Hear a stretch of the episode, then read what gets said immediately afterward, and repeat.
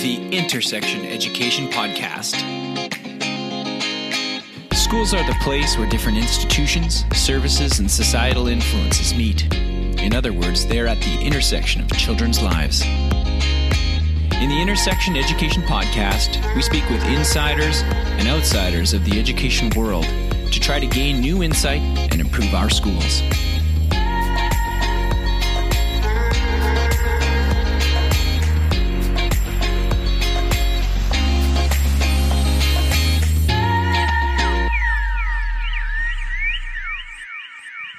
Hello, and welcome to the Intersection Education Podcast. I'm your host, Corey Haley.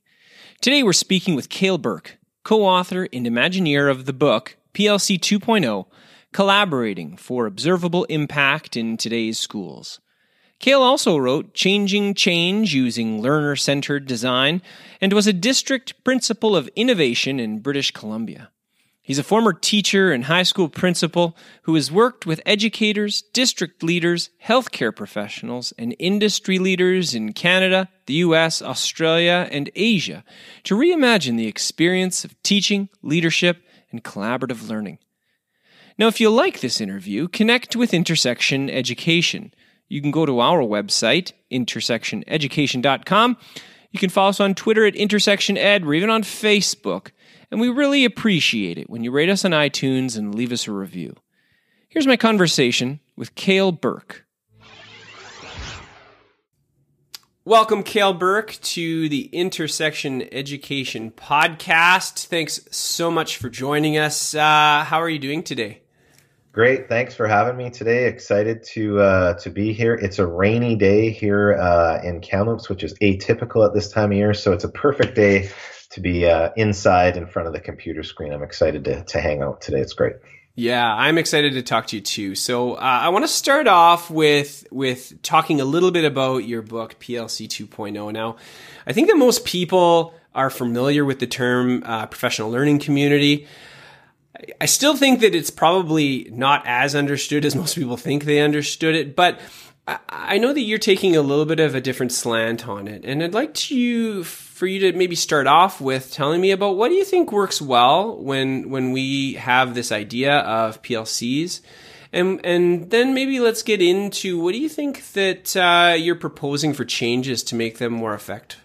Yeah, it's a it's a great question. Maybe I can can give just a little bit of, of background. I always like to introduce myself as a, a recovering principal um, mostly because I used to, you know, read the books and write blogs and go to conferences, and then I'd come back and sort of shake all the knowledge that I had gained all over my poor teachers and kind of wonder why people ran in, in every different direction. And, you know, I, I chased probably a lot of shiny objects uh, in my time as a, in the principalship. Um, but one of the things that seemed to have the most promise was this concept of this professional uh, learning community, the idea of providing embedded collaborative time in the timetable for for teachers to reflect on their practice. And you know, so I, I just um, decided, hey, this is this is what we're going to do. And as a staff, we sort of jumped in with both feet and and created that timetable with collaborative time and essentialized the curriculum and common assessments, the whole the whole gamut. And at um, in a relatively short period of time, we were recognized as one of these sort of model PLC schools in Canada. But what was kind of interesting is I began to to notice a few things, and th- these are some of the challenges that I hope the the book starts starts to help uh, teachers and leaders to address. Was sort of first of all, the the classroom experience for students hadn't really changed all that much as a result of us collaborating together. The students were were doing similar work and but they also had a similar level of engagement. The, the same students were, were being successful. The same students were receiving interventions. So, so that didn't look a lot different. And, and actually it was interesting because teachers after a while began to complain about collaborating. Um, more and more outcomes became essential. Um, our specials didn't know what to collaborate about. Um, collaboration time suddenly became a lot of, a lot of work. And, we were even having trouble getting people leading collaboration time because it seemed like another prep. Um, and at one point, kind of the low point was when one of our best teachers said, you know, can I collaborate by myself? Which was, you know, the research is not super clear on that one, I don't think. But this is again, this is coming coming from one of our our very best teachers, and I think the the final straw was when our superintendent asked a, a pretty basic question, which was, "What's the impact of your collaborative time and the professional learning that you've been doing?" and and really that was difficult for me to answer. And, and interestingly it was about that time that the gates study came out um, with the, the teachers knows knows best survey and where they surveyed teachers across north america. And, and they actually uh, there was this huge disconnect between what administrators thought really helped in terms of professional learning communities and what teachers thought. And there was such a huge gap between those. And this is really what motivated us to to start to think about the the, the context of PLC 2.0 is, is really the question: What's the observable impact of our collaboration time and professional learning, and where we define uh, define impact as the observable changes in classroom practice. So really. What was the impact of professional learning communities in terms of what we saw that was was different. So I think the biggest change for PLCs that we're trying to address in the observable impact model is really which of our actions are making a difference and what are we observing that tells us that it's it's making a difference? So i think that's really the the key thrust behind um, the the observable impact model of plc 2.0 yeah. I actually remember at that point working on Vancouver Island and a bunch of teachers that I was working with were going out to to your high school and looking at the embedded uh, professional learning community and that embeddable time that, that you guys had. So yeah, you guys were were well known throughout the country and that's really interesting for you to even be saying, yeah, we were we were well known and that's that's I kind of like the fact that you've said, "Hey, we still need to be vulnerable. We're still we don't, still don't have all the answers." And uh, getting to that observable impact. I think that that that does add a lot. I have a question though around that. So when you come up with the answer for observable impact, when you say, "Hey, what are some of the things that we what have some schools or what have you seen as an answer to that? So, uh, for instance, they they put into in place this this change. They're they're looking at observable impact what do they point to? Is it PAT results? Is it different strategies? Is it different student skills or competencies? What have you seen the most effective um, observable impacts? Well, maybe an example might be the best way to to think about it because today we might say that you know kids aren't resilient. Okay, so you know we might say that you know we were when we were young we had to you know, walk uphill in a snowstorm both ways and cart wood and groceries and all those sorts of things. And kids today just aren't resilient. And and then sort of be upset and complain about this generation and, and that sort of thing. And so to put that through the observable impact lens, what we would do um, typically with either a collaborative team, uh, a school, or, or something like that, as uh, an organization would be to say, well, so, what are you actually observing right now in students that says that this is an instructional challenge for you? So, if you say that resilience is an instructional challenge, then don't just say, well, they need to be more resilient. What are you currently seeing right now that says that this is a challenge? And people are very quick to say, well, you know, they're, they're not turning in assignments. Um, we don't see them engaging in the material in the class they they give up they only make one attempt and so what we do is we really want to hear this sort of invective that comes from from educators and from leaders to say great because if this is what we don't want to see then using the sort of Costanzian logic from Seinfeld then the opposite would be what you do want to see. And we actually use a process to help people use some of those challenges to actually pivot to what we would want to see in students. But but really and truly, that's the, the easiest part. The easiest part is defining what we want to see from students. We then have the, the organization start to think, okay, if this is what we want to see from students, what are the best practices that we would see in a classroom from an educator that leads to those things in students? And furthermore, what are the tasks, the activities, and the assessments that would allow us to observe these in our students. And the goal of this is actually not to make people feel bad or, or anything like that. It's really to guide the learning that we need to do next.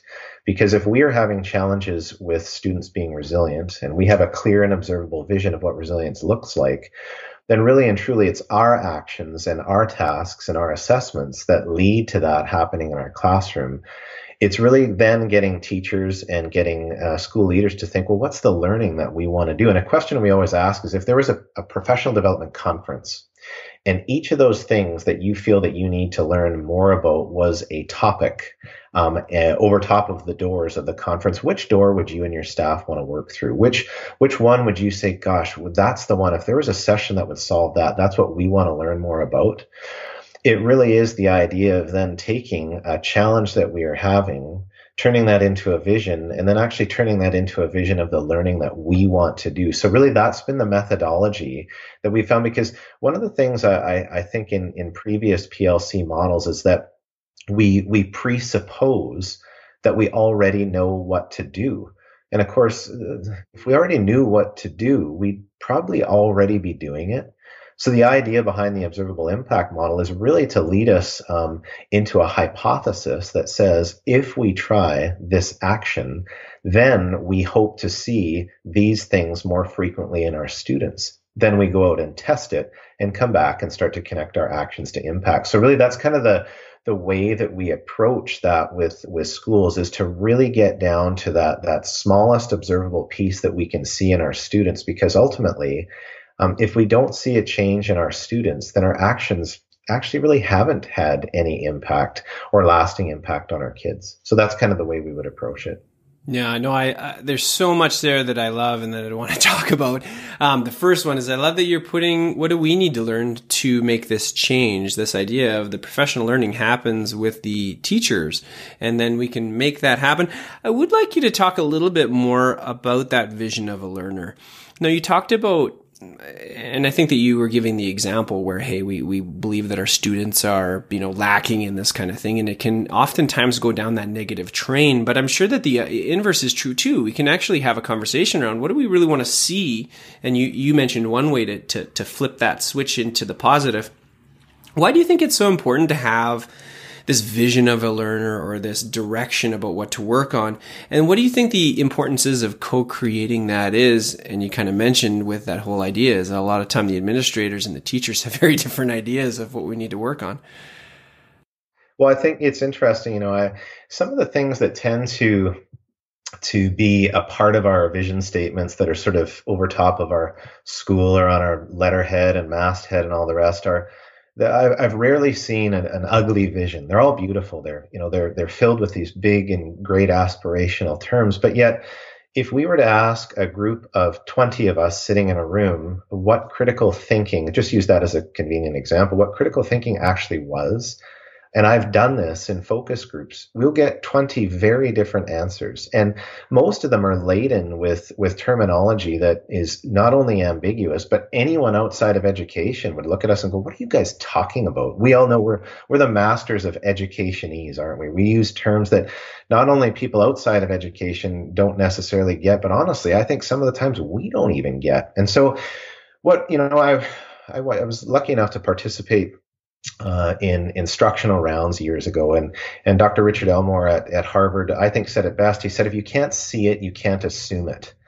And so, if the, the, the, vision that we have um, that we can't actually see it, then it to me it's more like a, a mirage. So we really want to go down to that level of detail that not maybe the best lens to use is, is if we were to hand a series of look fors to our parents or to a layperson from the community would they be able to know that we were working on critical thinking? Would they be able to see it? And the, if the answer is is they they no no the parents wouldn't understand or the layperson wouldn't understand, then to me that's where it's too ambiguous because we are also lay people and moreover if we want our students to learn something we talk about clear learning targets when it comes to things around curriculum what are our clear learning targets when it comes to things about creative thinking what does that look like and what would we actually do with our students to make sure that we can see creative thinking? And you brought up co-creation. That's the beauty of some of the tools that we've created is it really um, asks us to take multiple perspectives about what a vision actually looks like. Because what creative thinking looks like to students to parents to the community to employers it's really important that when we're creating that vision it's one that anyone can actually see. And there's beauty in the simplicity of it and I think that's you know something that we've also learned from from things like the universal design for learning is that when, when we can reduce um, concepts to language that everyone can understand, we all benefit. And really, that's the idea behind taking multiple perspectives when we develop a vision of a learner is to make sure that we're not into that education ease zone where not only are lay people and, and people outside of education might not understand, but actually we might not understand and our students might not understand either. So that's kind of that, that importance of, of co-creation. Now, you know what? It takes effort and it takes time. But I, I think we spend a lot of effort and time on vision because it ultimately ends up being the ultimate decision maker for us. So if we're not moving our professional learning to have our vision, um, our pardon me, our reality move closer to our vision, then my wonder is, is why are we doing that professional learning? So that's kind of an all encompassing way to me to look at that observable vision and say when we co-create it, it actually uh, um, acts as that North Star for us to be able to think about the learning that we need to do and the impact that we have. I want to touch on something that you mentioned, and it's this idea between student learning and adult learning. And I think that there is a little bit of a flip flop there, and that we're sometimes guilty of both sides of it. And what I mean is that there are some times when, you know, learning for students is different than adult learning, but there are a lot of times when it's not. Um, and, and they're maybe more similar than we want to, than we want to, uh, not that we want to assume, but that, that we, we kind of go over things that we know are good instructional practice. Can you talk to me a little bit about that interplay between student learning and adult learning and some of the similarities and differences? You know, I, I, I, think about student learning and adult learning, but I, I wonder if another way to think about it is is student and adult engagement.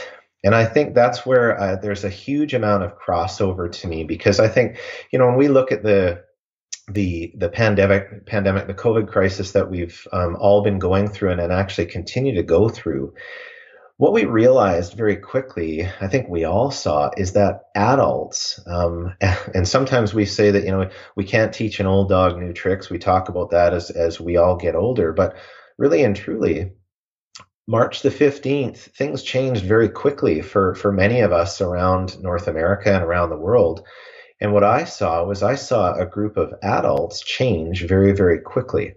And I think part of the reason, if someone would have said to the adults, you know, um, in February that, you know, by the way, in six weeks, you're all going to be doing virtual learning. I mean, we probably all would have laughed, cried, and, and said the person was crazy. But the reality is, is that it happened. And, and I started to think about, so why did that happen? And I think we saw such a high level of adult engagement for, for sort of four reasons. First of all, because we needed to. And we're much more engaged in something when we need to do it. Um, the second thing was is that um, when we can see it and see what it looks like, when we started to give uh, the support to the teachers in such a way that they could see what virtual learning would start to look like, and this is where many of us struggled, is we didn't have a clear vision of what that looked like. But when when see it, and then the next piece is is when they can start it, meaning we've differentiated to meet teachers where they were at, um, and so that we could start to move people forward. And then finally, and I think this was the most interesting one, is the engagement of, of us as adults in education really increased when we had to show it. I mean, we were all nervous, weren't we, that now everyone was going to see what teaching and learning looked like in the classroom because the classroom ended up being people's homes. And so what we all did, and, and we did, and I was so proud of educators, we stepped up. We brought the A game forward because we knew we had an audience and it wasn't just our kids anymore, it was our parents and our community.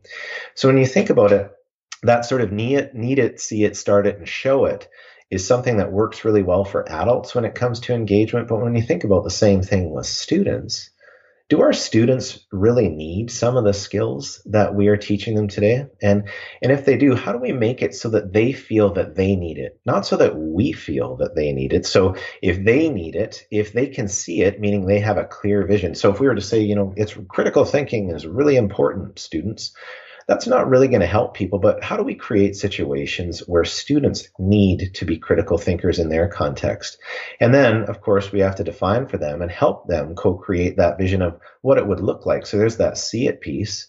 When we differentiate for our students in a way so that every one of them can start it. And then finally, when we create those authentic opportunities for them to show it, that to me is where the real parallels are between adult and I'm going to say engagement, which to me leads to more learning, and student engagement, which leads to more learning. So I think there are some really unique connections that we've discovered through COVID, and a and a big silver lining is that the same ways that we are engaged, we need to make sure we're holding ourselves to that standard when we're hoping that kids are going to be engaged in things, you know, like sort of long division and the scientific method, which maybe were some of the things that I would have taught as a teacher. So I think there's a lot of parallels that are there. Yeah, no, I agree, and I think that that's a really um, uh, interesting, but also um, helpful framework to look through. I love that shift from instead of thinking about learning to think about engagement. I want to talk about education just a little bit more generally, and I wonder if there's something about learning or education that you believe is true, but when you bring it up or you talk about it, you get a little bit of pushback on um, people disagree with you. Um, they don't actually think that that's the case. Anything that pops out when you're traveling around North America and the world? Yeah, I you know there is there's um there's this phrase that's out there that that when people say well you know the knowledge is in the room and i i've heard a lot of educational luminaries say things like this and i i just I couldn't disagree more. I think that as educators, we're doing the best that we can in our context. But when it comes to things like, you know, equity or, or differentiation or, or creating authentic real life tasks to engage students, um, I hope we're willing to acknowledge that there are times when we actually don't know the answer. And the cool thing is, is that when we look at the increase, we would say in the diversity in our classrooms, that means we also have an increase in the diversity of our communities.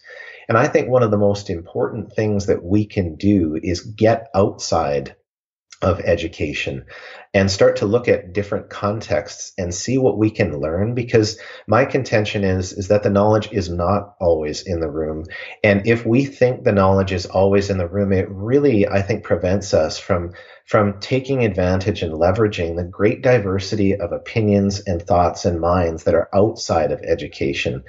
And I, I know that that's one of the things that i hear because i do work outside of education as well is that the the people that are in industry, private sector, healthcare, all those sorts of things would love to spend more time talking to schools and students about what they see as important from their perspective. And so I think that's something to me where I do get some pushback from that sometimes, but it's not meant to be um, insulting to the educational community. It's actually to say if we really want to be learners, then we have to recognize that there's lots of people that have lots of knowledge outside of education our job is actually to go try and find out how we can use that and bring it back into education. So that's kind of the the phrase for me that that kind of grates me from time to time in education. It's interesting you bring that up actually, because I was just uh, listening to a Yuval Noah Harari interview, and he talks a lot about the exact same thing. He kind of talks about how people, and it relates to your other one about the vision. It's like, you know, no one can sell you a vision of your own community. No, you have to do that in a in a co-created way. But once you have the vision and then you know what you want to work on for the people that are in front of you and in your community, well at that point then you go out to the experts and people outside your field and you you you look at the research and you say, oh, "Okay, well this is probably um, uh, uh, an efficient way or, or this strategy will help us get what we want." So it's like you have to be community based around the vision and around the assessment of what, what you need. But then you can go out into the wider community and really talk about what you're going to do about it to make that vision a reality. So it's, yeah, I think you're in good company there. Well, you know, one thing that is interesting is we've, many of us have seen the, the concept of start with the why and how important um, it is to start with the why. And I've, I've always kind of disagreed with that. Um, my wonder is, is, is it more important for us to start with the who? And the reason I say that is, is because our reason for why a, a child needs to learn this versus a child's reason for why they need to learn this can be very different. And my why can be very different from your why. So I think our job is more importantly than starting with the why is actually starting to really get to know who our learner is in front of us and what their why might be because their why can be very different from ours and that's another one of those phrases that i think it sounds good in theory but one of the things we have to be very cautious of is if my why is the reason why we're doing things, there could be a whole room of people who don't share my why. And I think my job is to try and find out what all of our whys might be and see how we can move forward from that. So that's kind of dovetailing with what you're saying there. And I agree with you. Yeah, I love that one. Start with the who. That's a good one. I'm going to put that one in the bank. Hey, we've learned a lot about learning environments uh, over the past six months in education. I would I would uh, contend that um, many people uh, were surprised at, at, perhaps where learning could happen and how that might happen. When you're thinking about some of the best uh, learning experiences that you've had, um, the learning environments, people coming together, can you think about what about those uh, environments or those experiences made them powerful? And perhaps even dovetail that or link that to what we've learned around the in person versus the online learning environments. Sometimes there are common threads, no matter if you're face to face or over uh, the a Zoom call or a Google Meet. What do you think it is the most important things about those learning environments to bring learning forward that will that will help? Well, and I think coming back to maybe something I said a little bit earlier, and not to to overemphasize the the point, but that sort of need it, see it, start it, and show it. When I think back to my own sort of professional learning experiences, I, I, I really think about the ones that were were most important to me were the ones where it was solving a problem for me in my context. And, you know, that's coming back to that why piece that you were just talking about, Corey, which I think is sort of important, uh, really important. But whose why? And so, one of the things that when I see the highest levels of engagement for myself and for others, is because it, it, solves a problem for me in the immediate future. I need this, and and or it's something that I've been thinking about for a long period of time. And I wow, someone's finally got the uh, some sort of silver bullet, or at least the thought of a silver bullet that's going to help me um, in the in the near future. And you know, one of the things that we hear a lot about kids is that kids don't accept irrelevance anymore, and I, I think the same is true for adults. How many of us just on a whim, if someone were to say again a year ago, you know what, all of you should be uh, should learn about virtual learning. How many of us really would have? And I, you know, some of us would have because it's oh, it's kind of interesting, maybe a direction I want to go. But the rest of us would have said, "Hey, I'm, I'm too busy with a whole bunch of other things." So that needed piece, and then and then then it comes back to sort of that vision concept that we are talking about just now in terms of, you know, can I actually see what it looks like in my context? You know, it's when you go to a, a, a, basketball clinic and you have a coach that's talking about a play where you know he has someone run a back cut and there's a big slam dunk at the end and i'm coaching grade sixes that, that doesn't really help me all that much. What does it look like in my context you know? And so i think that see it piece comes with it. And then and then of course is it easy to start and i think that's you know we talk a lot about that that threshold for engagement. And i think you know how do we make it so that people can take that smallest first step so that they can actually feel some success right off the start and see some early successes and get started? And then finally i think when i've been in professional learning situations where i know that there's a tangible product at the end that i'm going to have to either use for other people or show to other people I, I feel it. I've got to I've got to be accountable to this, and, and I want to do a good job as a result. So I think I think those four points really, if we were to look at virtual environments versus face to face environments, that sort of need it, see it, start it, show it model, I think holds up fairly well in terms of the the most uh, engaging learning environments that I've seen to this point. Yeah, I love it. It, uh, I, I, think it does hold up to me too. I'm trying to think of a context where that wouldn't be helpful, and uh, I can't come up with one yet. Now, um, let's get in uh, maybe a little bit more personally, but I was wondering if you had a favorite success or a favorite failure that you think about that helped you learn an important lesson that you might share with us. Something either very positive or something negative that you come back to and say, hey, in that moment, I learned something that I think is really important that I will carry with me. You know, I I think probably um, for much of my early administrative career, I I wasn't necessarily confident in my own skin, and so I think it was very difficult for me to be vulnerable. And I a lot of the times I think, and this is sort of on the more on the, the big fail side, I interpreted when people were were asking questions as challenges. And and you know I always tried to come up with the right answer or or thought they were resisting or all these sorts of things. And and I think that's something that to me um, I've learned more and more in, in, my career is that rather than trying to have all the answers, it's really trying to welcome and understand great questions. And I think that's something that's kind of guided me. And that's not sort of a, a one failure or a you know a one success type thing. It's been an evolution where when we uh, i think start to recognize um, in leadership or, or, just in education in general that that we actually don't have to have all the answers. And and you know let's be real people already know that we don't have all the answers. I think once you get to that point it just kind of allows you to to really sort of embrace that there are so many people out there with so much knowledge from from kids to parents to educators to the community. I think that's that's the most important lesson that that i learned is being able to be comfortable not knowing the answer um, is something that I, as much as maybe I, I, wish I did, I've actually learned so much by not knowing all the answers and, and, and really understanding that, that lots of people can help me with that. So I think that vulnerability thing is something that's, um, it, it took, it took a while. Um, and and now I think that when when I'm at that point, I just really enjoy when people come up with great questions, and I think it's something that uh, that we can all embrace.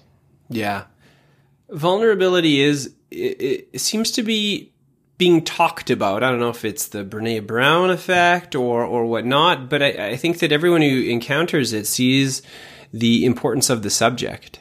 And uh, I wonder about that. Do you have any tips for maybe creating a culture? And I'm not talking about yourself, like uh, things that you could do, but I'm also talking about you know, um, creating a, a, school or school division where vulnerability is encouraged. Anything that you've seen that would help uh, create that culture so that people are more open and therefore then have a little bit of confidence? Well, I think, you know, uh, Warren Berger's book, A More Beautiful Question, is one that I always come back to. And in this book, he he talks a lot, a lot about the idea that if we look at the questioners and the non questioners, who's coming out ahead? I really think that the the uh, the artistry and a, a, school that is based in asking um, really challenging and compelling questions uh, is one to me that's going to just go so far. Um, because I, I, think a lot of, of what we tend to do sometimes is just think that we have to have the answers. And yet what I really love, and, and I was I was guilty of this, is you know the sort of solutionitis as a as a principal and a, a district person is sort of solving people's problems in the least number of notes um, rather than just being better at asking really great questions. And I think when if if we can sort of start from that, um, and again I come back to that, um, starting with the who and and really understanding who our learners are, but then but then sort of getting out there and, and thinking about what are the compelling questions that we need to answer. And when we see, and I I think you know when you talk about that vulnerability piece um, we're we're not great at really understanding why we are successful or why we are not successful. And I think that's something that we really need to dig in. And this kind of comes back to the observable impact model is not just saying that that worked or that didn't work, that didn't work, pardon me, but why did that work? And what, what, what is our definition of that worked? What was the impact that we had? And, and what were our actions that led to that? And I think when when you think about the work of uh, collective teacher efficacy and Jenni Donohoo, and and she talks about you know the idea of connecting action to impact. That was really the thrust of the work that we were doing, and I think that's the key thing of any, in my mind, successful organization is the the very best organizations. And I'm I'll tilt, tilt my cap here. I'm a, a Boston sports fan. If I look at the the New England Patriots, like them or dislike them, they've had a great deal of success. But what's really interesting is their coach, week in and week out after they've won, they're they're trying to go out and, and get better. And I think that's the thing to me that when we have organizations that that that look at themselves and say, why did that happen, and how can we can make it how can we make it better? That to me is a real recipe for success. I'm interested to know if you've got a favorite app or a favorite website or maybe even a favorite film that you like to point people towards. Gosh, that's a tough one because my favorite app is probably Instagram, which is totally mindless uh, pleasure uh, of, of just looking at what other people are doing in their lives and things like that. You know, I, I think moreover, probably the the favorite sort of bit of uh, and and maybe it's more around uh, a book that really kind of uh, inspires me is is really um, cross industry innovation. It's a it's a tremendous book by Ramon Vullings and and Marc Heleven. And and the the thrust and the idea behind a, a place in Rhode Island called the Business Innovation Factory, and these are two places that really think about the concept of um, user experience, which to me I think about learner experience in our schools, and they also think about what we can borrow from other industries and bring back. And so that that's not really a website or, or an app. It's more just something that I, I just love looking at is what can we learn from different places that we can bring back to our own environment. And and I think that's the the piece to me that that kind of keeps me up at night is and why I really am starting to enjoy working with some people outside of education. Not because I want to work outside of education. It's just I learn so much from people that we can bring back to education. So that's kind of my sort of media spot is I, I like playing around in that human centered design space and just seeing what we can learn and bring back to education. That's perfect. I was going to ask you what the book that you would uh, what you would gift or uh, you would refer to people. So that that you've you, that's all great. Cool. What's one thing that you do most days or every day that keeps you well and healthy, uh, available to continue the work you do? Uh, you know, I have a, a very uh, annoyingly fit wife who uh, kicks me out to the curb every day and makes sure that we we get out and and and keep our bodies healthy. Um, and I think that's the the piece to me. I, I think she she also inspires me that way as well because she's a, a, business owner and, and she tries to make her business a little better every day. And I think that's something for for all of us is that um, that sort of you know making time for ourselves I think is really important and and making sure that we're not only mentally sort of fit and agile but physically fit and agile I think has has really been a help for me. So that's something that that we really prioritize uh, every day is just getting out there and, and doing something active but also within uh, the context of our our careers, just trying to learn from from a lot of different people and and ask lots of questions. Is there an organization or a person that really inspires you? You you uh, mentioned uh, my Seahawks nemesis, the Patriots, but uh, is there someone else do you kind of look at and say, "Hey, I think they're doing really good work," and, and that inspires me to to to maybe be a little bit more like them or continue to get better? Yeah, you know, and I, I kind of mentioned them a bit earlier. I, I was lucky enough to go to a conference years ago called the Business Innovation Factory, and you know I went as a I was a district principal of uh, of innovation at the time, and and I went there and and I, I, sat in a group of 500 innovators and and listened to to stories of people doing amazing things um, that were all based in the same concept of of human centered design and really thinking about the human side of things. And I think when I look at the the the BIF, the Business Innovation Factory, that is a central focus to what they do. And now someone may say, well, you know, that's business, but but you know, we're in the business of of, of serving students and of serving the adults that are with us. And I think that's a something for me that that was really sort of seminal in changing my perspective. Is is rather than you know complaining about kids or or wishing people would do this or doing that actually really um, taking an, a stance of empathy and really trying to understand why that was happening so that we could co-create building solutions together so i think that's the the the sort of jam that keeps me going with with some of the stuff that we do and and makes me realize that that everyone's doing the best that they they can and know how and so how can we start to discover those strengths uh, and unearth them in different ways so that we can can propel them forward in the future that's great. I had not heard of them, so I will. Uh, I will definitely check them out. Another, um, another great. Yeah, that's great. Hey, um, you know, the book came out uh, last year. I think it is now. Um, I'm interested to know what's what's going on with the book, and maybe what's uh, some of the things that you you're looking forward to. Um, I mean, in the coming uh, coming months, or maybe even uh, a little bit longer than that. Yeah. So um, the book has uh, been a, a, pleasant surprise, and I think what's um, been um, so positive about it is we really did take um, a, a user-centered approach, which with, with creating tools that empathized with the busy teacher and the busy administrator, and and so we know that the idea of collaboration is uh, a great one. And for any organization that is, a, you know, trying to collaborate to improve their practice, whether it's in education or otherwise, they they deserve the the highest of of kudos from all of us. But I think what we've really tried to do is make that experience very user friendly for the busy uh, and and overworked people that that work in our organizations. And I think that's been really pleasantly surprising to see the uptake of people using these tools to drive that reflective practice and connect their their actions to impact. So, so that's uh, that's been really neat. And I think going forward. Um, we're going to be working with more collaborative teams and more organizations and and also with leaders. And that's been the exciting piece as well is that uh, we've yet to find a, a principal or a, a, superintendent who who doesn't love the idea of of having their vision lead to observable impact, whether that's inside of education or outside of education. Most organizations have a vision and, and our, I think our questions around how do we, we make that vision lead from sort of from words to action to impact has really you know resonated with some people and so that's what i'm excited about is doing some of that leadership work with uh, along with the collaborative teams to kind of move them from from from action to impact which is super cool yeah, I, I, totally agree.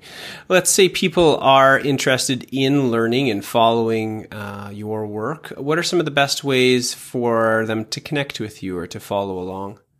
Yeah, I'm. Uh, I was a huge Twitter user before. I use it sometimes now. I find I'm I'm more, uh, uh, but I am still out there at, at Birk Learns. Um, but I like when people just contact me directly and just um, and that's what's been really cool is either through Facebook or through email at birklearns at gmail.com um, is just really um, connecting with people who have specific challenges and being able to say, hey, here's a tool that you can try, here's something that you can use. And the only fee that I ask from people is to just give us feedback and let us know because one of the things that we're really uh, proud of is that our, our tools were built uh, and co-developed with educators. And every session that, that i do um, i'll watch how people use the tools and ask for their feedback so that we can make them better and better. And and so that's the if if people can contact me those ways that's the the best way and i'll give them a, a, a personal response do you know what I I really appreciate uh, the approach and the framework that you've presented, and I also really appreciate those tools that you just talked about, where you can help uh, you help to work through those ideals. So, uh, I want to thank you so much for giving up a little bit of your time today for for talking to us. Uh, I think people are going to get a lot out of this. So, thanks so much, Cale. Hey, Corey, thanks for having me. It was exciting to be here and uh, always fun to chat with you and uh, look forward to connecting in the future. Thanks for listening to this episode of the Intersection Education Podcast. Before you go, I'd like to recognize that the land where this interview took place is a sacred place that has a long history of human existence. This land has helped people like the Cree, Saulteaux, Niitsitapi or Blackfoot, Métis, and Nakota Sioux live well for thousands of years. Let us continue to live well and respect this land.